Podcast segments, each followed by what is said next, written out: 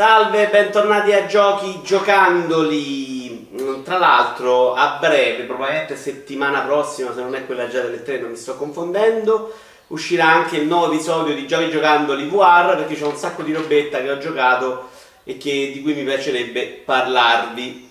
Vi ricordo pure che tanta della roba di cui parlo la gioco spesso su Twitch, eh, canale Vito Iovara, se venite mi fa un sacco piacere. Tra l'altro anche su YouTube qui ho messo i video e quindi l'avete- l'avrete sicuramente capito. Partiamo con Nintendo Labo. C'è stato un video che ho fatto con i miei nipoti. Al momento abbiamo montato solamente la casa e la canata pesca. Perché? Eh, I bambini erano di 4-6 anni, si sono divertiti tantissimo. E comunque è stata una bella esperienza per loro. Però secondo me non sono il pubblico adatto. Eh, infatti per bambini così piccoli l'adulto, che ero io, eh, deve dedicarsi molto per tenere alto l'interesse lungo tutto il tempo che serve per costruire gli aggeggi. Eh, la casetta ci è voluta un po' di più, la canalesca un po' di meno, comunque si è portato via belle mezz'ore. Eh, e quindi eh, in questo momento loro verrebbero tanto volentieri a, ri- a ricostruire altra roba, ma io non ho la pazienza e la voglia di farlo ancora. Poi prima o poi lo faremo insieme, tanto non scappa Nintendo Labo. Eh, a loro è piaciuto anche il software in realtà, è piaciuta sia la parte di costruzione, forse meno quella di costruzione che quella con i giochini molto banali ma che per, per quei bambini va bene. Il problema secondo me è che con i bambini più grandi, quelli a cui probabilmente interessa più la fase di costruzione, eh, il software non è eh, abbastanza interessante. Escludendo sempre la parte in cui programmi tu, Garage, come si chiama, perché è ovviamente una cosa non per tutti. Quindi non so benissimo, cioè sono gli stessi dubbi che avevo prima, sono stati confermati dall'esperienza diretta. L'adulto che, cioè il bambino che è me invece ha apprezzato molto la parte pro- di progettazione di questa roba perché è incredibile, è perfetto, è bellissimo vederlo costruire e vedere questo cartone come è stato pensato, ma è una roba più di ingegneria che di gameplay, ecco. Molto carino invece The Swords of Ditto, che è questo giochino indie che ho portato anche in live su multiplayer.it. eh, roguelike eh, che ricorda molto Band of Isaac perché comunque hai queste stanze che ritornano sempre, sempre le stesse stanze anche se è procedurale. Procedurale come viene formata la mappa, ma poi eh, le, le stanze e i dungeon sono più o meno quelli. Eh, le critiche che ho sentito riguardano il fatto che sulla lunga diventa molto ripetitivo. Io non ci ho giocato 100 ore e fino adesso funziona molto bene. È molto semplice nel combattimento. Eh, tu hai un limite di tempo per upgradare il tuo personaggio per arrivare alla fine a combattere la strega. Eh, all'inizio prendi solo pizze, si migliora, si va avanti, ogni volta che muori riperdi tutto. Ha uno stile grafico, secondo me, eccezionale, una roba che mi piace un casino. eh, ed è perfetto, secondo me sarebbe uno di quei giochi che davvero sarebbe perfetto su Switch per una partitina e via. Anche se devo dire che le ultime partite mi è durata anche molto, perché nei dungeon il tempo non passa e quindi eh, cioè, la partita si può anche allungare parecchio, poi all'inizio hai tre giorni, ma poi puoi trovare il modo di allungare anche il tempo per arrivare alla strega. In tutto questo hai degli adesivi da comprare, delle nuove armi eh, e nel, nel mentre guadagni soldi, insomma. Eh, il tutto è un po' penalizzato dai dungeon che sono sempre gli stessi, quindi eh, cioè, dopo un po' di partite comunque ti ritrovi sempre lo stesso dungeon con enigmi, diciamo i dungeon principali e i combattimenti che non è che hanno grande, questa grande mm, fantasia, cioè gli attacchi e le schivate sono più o meno sempre le stesse, i pattern di attacco dei nemici sono più o meno sempre gli stessi. Però rimane davvero molto simpatico considerando che c'avevo libreria condivisa e, e non l'ho pagato, proprio capolavoro. Eh, avevo pagato invece a suo tempo veramente due soldi. No, in realtà l'ho comprato forse all'uscita su 360 e l'avevo anche un po' criticato. Oggi è un po' la giornata delle rivalutazioni. L'avevo abbandonato in una missione abbastanza noiosa, è Killer is Dead, eh, di cui mi fa impazzire lo stile grafico. L'ho rigiocato questa volta su PC, iniziandolo un po' per caso, in una- un pomeriggio in cui su Twitch stavamo facendo una carrellata di giochi pazzi. E incredibilmente ho trovato molto ben fatto il sistema di combattimento, l'ho trovato ancora molto bello da vedere e mi sono abbastanza appassionato. C'era un paio di missioni lente, un paio di secondarie veramente stupide, ma tutto sommato a livello normal si arriva alla fine senza patire questa storia sulle, surreale mm, mi è piaciuta anche molto, ha dei toni eh, anche drammatici se vogliamo, ma che non si perdono in pipponi esagerati alla Far Cry per 140 ore, quindi è stata un'esperienza di 5-6 ore molto divertente nel sistema di combattimento, a livello normal non frustrante e comunque non così impegnativo, che mi sono veramente gustato tantissimo. Uh, gioco che continuerò a giocare molto invece è Next Machina. Uh, Next Machina che era questo titolo di Asmark, forse il penultimo prima che loro abbiano deciso di abbandonare gli arcade, dovrebbe essere uscito anche quello con l'omino. Ed è questo gioco con uh, le due levette in cui ti muovono, ti muovi e uno ti spari. bello stile grafico, pieno di esplosioni su schermo, incredibilmente proprio una roba veramente da narcolessia non narcolessia, da epilessia. Ehm, però devo dire che nonostante succeda veramente il mondo su schermo, eh, è tutto sempre abbastanza leggibile, ben, perlomeno fino al terzo mondo dove sono arrivato io. Uh, a livello normal hai 99 crediti, ma ogni volta che abbandoni la partita, quindi esci dal gioco, poi devi ricominciare da capo, non puoi salvare in mezzo. Ma all'inizio, a livello normal, ti dà 99 crediti per arrivare alla fine, credo siano 5 mondi, non è un gioco lunghissimo. All'interno di ogni livello tu hai degli umani da salvare che aumentano un po' la difficoltà perché tu puoi semplicemente scappare dai nemici e eliminarli tutti oppure puoi cercare di muoverti contro anche a volte i nemici per cercare di salvare questi personaggi oppure delle zone segrete insomma è una roba che funziona benissimo, è veloce, è divertente, anche qui il livello norma secondo me è abbastanza indovinato come livello di difficoltà per me eh, e poi non c'è molto da dire perché hai qualche attacco speciale, qualche cosa, ma non è niente di incredibilmente complesso a livello di meccaniche, ma che funziona veramente molto molto bene. Ho invece iniziato e finito Donkey Kong Tropical Freeze. Io credo di avervene parlato a suo tempo quando uscì su Wii Io ho provato, provai i primi due mondi dopo averlo giocato il primo episodio su Wii. Mi annoiai a morte e, e lo uh, rivendetti subito. Rivendetti, non so se si dice. Eh, l'ho ripreso adesso su Switch perché sono stronzo. I primi due mondi li ho trovati sempre abbastanza noiosi, ma complice il fatto che stai lì su Twitch, parli anche con altre persone, li ho superati. Dal terzo mondo in poi, in poi, il gioco veramente si apre, diventa una roba molto meravigliosa. Anche a livello estetico il terzo mondo secondo me fa un saltino e diventa molto più rimato, molto più complesso Uh, ho faticato abbastanza con un paio di boss, ma tutto sommato per arrivare alla fine del livello, cioè non completare al 100%, non l'ho trovato neanche così frustrante, esagerato, ma difficile il giusto, cioè sicuramente impegnativo. Per trovare tutto il 100% probabilmente mi servirebbero un altro paio di sticoli e io non ce li ho. Uh, il terzo mondo, dicevo, fa uno step a livello proprio di ambientazione, anche di stile, ma questo stile secondo me ha degli alti e bassi durante tutta l'avventura di gioco, ci sono livelli migliori, livelli peggiori, non è un gioco che sbalordisce dall'inizio alla fine. Non ho giocato per niente col personaggio nuovo perché pensavo fosse una roba che aggiungeva anche ehm, meccaniche, in realtà invece è veramente un cheat mode, un modo per far portare veramente a termine il gioco più persone possibili, è una roba in cui subisci meno danno, hai più cuori, una robetta così insomma. Provato veramente pochissimo, sempre perché c'è la libreria condivisa, The Council, eh, che è questo, diciamo, gioco alla Telltale con elementi RPG. Eh, devo dire che eh, dalle foto sembrava molto più bello graficamente ed è in realtà molto più imbalsamato, a parte delle tette giganti che c'aveva uno all'inizio, giocato poco, eh. Uh, sembrava molto interessante a livello di storia, cioè lì mi aveva colpito perché tu sei appena arrivi là, succede una cosa che, che ti sbalordisce con una vecchia che è tua madre che sembra una rincoglionita e sta lì invece tu hai una visione, lo dico tanto è proprio l'inizio, e questa donna sta lì con una mano tagliata che spara una e tu dovresti capire cosa è successo nel frattempo. Quindi comunque mi aveva interessato la storia. Però già non supporto più di giocare le avventure del Tale, cioè sono arrivato veramente, e ne ho giocate poche in realtà, ho giocato Walking Dead e quella di Fable. Ehm, sono arrivato già al punto di saturazione. Questa cosa di aggiungere un sacco di meccaniche, quantomeno all'inizio ti spiega molte cose per aggiungere meccaniche, RPG, punti da assegnare, cose diverse. me l'hanno subito reso indigesto e quindi ho deciso di non proseguire.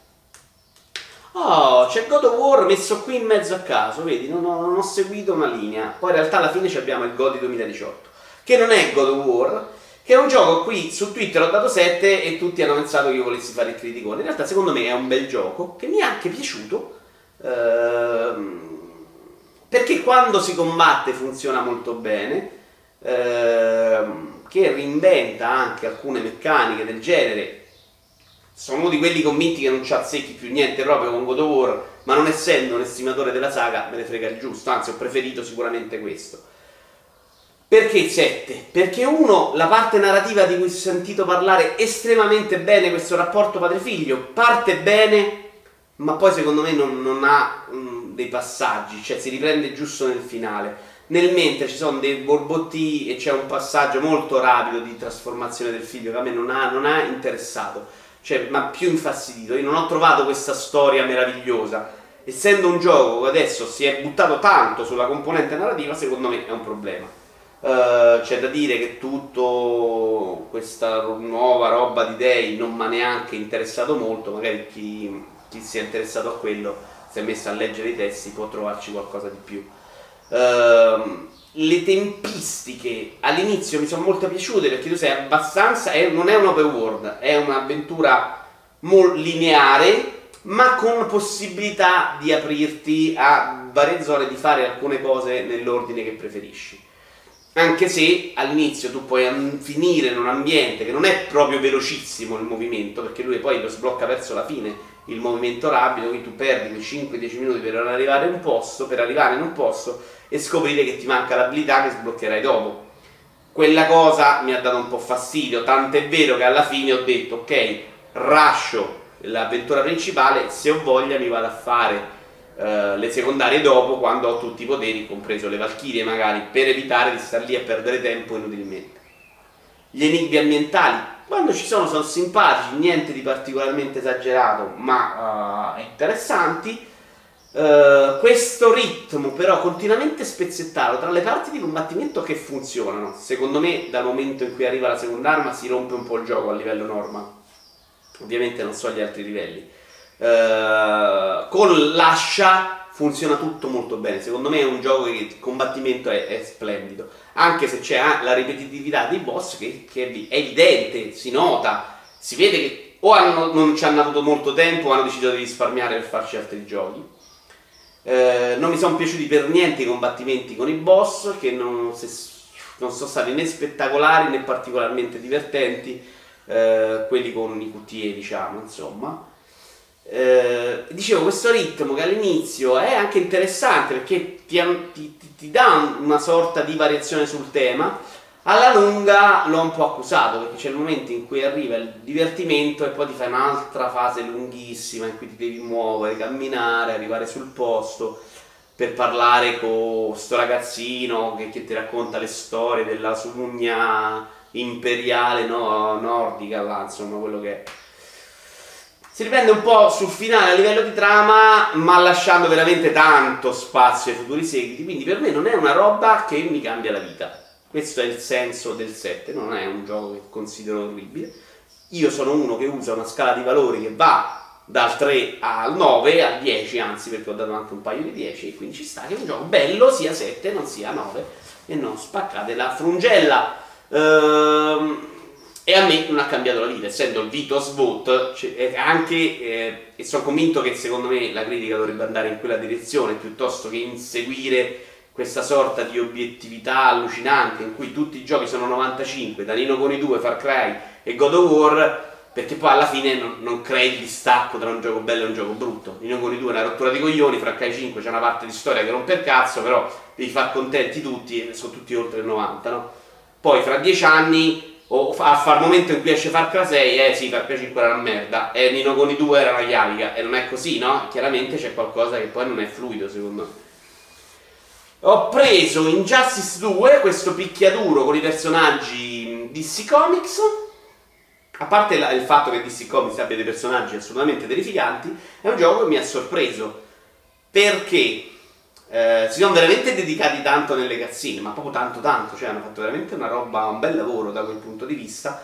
E l'avventura principale in cui stai lì ti fa giocare con vari personaggi in cui si muove questa storia che è stupida, eh, eh solita storia del cazzo da filmone con supereroi, però va avanti, ti muovi e c'è questo sistema di combattimento basato sulla spettacolarità, sulle abilità speciali che cambiano personaggio a personaggio, dall'interazione sullo scenario, che per uno come me, che non è un esperto di picchiaduro uno che non gioca tanti, lo rende comunque godibile. Niente di eccezionale, ma godibile. Non godibile per niente Need for Speed Payback, ve ne avevo parlato per, perché l'avevo provato non neanche finendo le ore a disposizione nell'Origin Access, eh, l'ho detto for Speed Payback, eh, a un certo punto ho voglia incredibile di un arcade di guida, qualcuno se noi giochiamo in Friends o You mi aveva detto che era bello dopo che le macchine diventano veloci, diventa divertente e mi sono convinto a prendere una ventina di euro. E ci ho provato a giocare un po', ma continua veramente a rompermi il cazzo. Secondo me è proprio sbagliato come gioco, non c'è niente divertente ha questo open world vuotissimo in cui non incontri in auto ma in croce e queste tre tipologie di gare che non sono divertenti, in cui hai molta libertà di movimento, ma alla fine manca la sugna, manca proprio la velocità, il senso di velocità nel controllo di queste auto. Quindi probabilmente lo rimollerò ancora una volta, ma stavolta da persona veramente sana di mente, dopo averci buttato uh, 20 euro. E la parte di storia è una storiella messa lì, insomma Continuo a pensare che fosse più riuscito l'esperimento Need for Speed Run piuttosto che questo. Ho cominciato a giocare PUBG, uh, un gioco che mi è, quando l'ho visto le prime volte giocare a me piace questo gioco in cui hai anche dei tempi in cui tu muori e stai lì fermo a leggerti il giornale mentre gli amici giocano. Mi piacicchia, ha veramente tanti tempi morti se non sei uno che si butta nella mischia. Uh, devo ancora capire bene come funziona tutto, sono molto lento a reclutare, a prendere velocemente il loot da terra e devo dire che la meccanica del riprendere il loot da terra, che è lo stesso che c'è in Fortnite, a me non fa impazzire. Io sono quelli che mi dai la pistola base in Call of Duty e porto quella dall'inizio alla fine, cioè sta, quando hanno messo i 50 livelli mi sono rotti i coglioni. Quindi questa cosa di andare in giro a trovare subito roba, cercare per terra, un po' mi pesa però ha questa bella sensazione di atmosfera man mano che il numero di giocatori si restringe, ha questa bella meccanica del movimento che ti pure spinge, anzi ti obbliga a muoverti da una parte all'altra, a non poter fare il camperone, quindi è un misto tra gioco molto lento a gioco che ti spinge comunque al movimento eh, e quindi merita il successo che ha non eh, ho intenzione di giocare Fortnite per il semplice motivo che uno mi sembra avere più meccaniche, due lo trovo disgustoso dal punto di vista estetico, ma sono convinto che sia quella roba là e che probabilmente sia divertente allo stesso modo. Uh, provato anche un pochino Horizon Chase Turbo, questa sorta di hot, quello che vorrebbe essere un hot run moderno. Ha uno stile carino ma mai eccezionale. Uh, comunque simpatico, a volte è bello da vedere, alcune mappe sono orribili, alcune ambientazioni, ma comunque ho giocato un paio di mondi e eh, non di più. Uh, godibile, insomma, ma niente, non è Hot Run, ma nella vita non è soprattutto neanche il remake di Hot Run che eh, Dio volesse una bella conversione Switch. Uh, però il sistema di video non mi ha proprio convinto perché più che Hot Run siamo dalla parte degli scacciapensieri, quelli in cui devi muoverti destra-sinistra, eh, e a quel punto 100 volte meglio Neon Drive, che, che di cui vi ho parlato in passato, e secondo me da quel punto di vista era meraviglioso. E, um, questo, insomma, hai questa cosa che sembra un po' più destra-sinistra, e in curva in cui basta muovere la levetta non devi neanche frenare, quindi non c'è la derapata dei nuovi Outrun. Uh, quindi lì siamo un po' più dalle parti di Outrun. È una roba che quantomeno adesso funziona molto poco. Cioè più il turbo, però le piste che ho visto io sono molto semplici, non ci ho trovato niente di appagante e divertente, quindi mi è venuto subito a noia. Chiudiamo invece con il gioco dell'anno Godi 2018, qui in due giorni avrò già dedicato 12-15 ore, che è House Flipper, ed è eh, niente poco di meno che un gioco eh, in cui devi acquistare delle case ristrutturarle e rivenderle, cioè giochi chiaramente di Real Time TV, insomma, delle trasmissioni che avete visto miliardi di volte su Real Time TV. Tipo adesso io ne sto vedendo una con marito e moglie. poi c'è quella dei gemelli, ce stanno un miliardo, una volta c'era un ciccione che ristrutturava locali, insomma. Cos'è la parte bella? Intanto ci sono delle missioni in cui ti serve per far soldi con cui comprerai delle case. Quelle missioni sono abbastanza guidate, in cui tu vai lì, devi pulire, devi, devi togliere i rifiuti, pulire le finestre, riverniciare i muri, eh, rompere qualche muro se trovi lui, ma è tutto molto guidato dall'ordine del cliente. Quando però cominci ad acquistare tu una casa, dalle più piccole alle più grandi, a seconda dei soldi che investi, a quel punto sei molto libero di fare anche un po' di architetto, insomma, sei lì che puoi rompere i muri per aprire degli spazi, li puoi chiudere, eh, sei tu che scegli i mobili, sei tu che scegli le tinture e quindi queste case che devi comunque pulire, mettere a posto, sistemare, devi completamente ristrutturare, poi sei anche libero di eh, personalizzarle a tuo piacimento. L'unico grosso difetto al momento è che le possibilità di arredo non sono infinite, anzi c'è veramente poca roba, però si riescono a fare comunque delle cose molto belle e quindi mi ci sto divertendo un sacco. Una volta che hai ristrutturato la casa, in base a quello che hai messo dentro e eh, a quanti desideri degli possibili acquirenti tu hai eh, esaudito, cioè ci sono degli acquirenti che vogliono due camere da letto, acquirenti che vogliono il televisore, un acquirente che vuole una camera da letto, quindi mh, accontentare uno probabilmente scontenta l'altro, tu metti la casa all'asta e questi faranno più o meno offerte, facendoti guadagnare rispetto al prezzo d'acquisto più o meno soldi.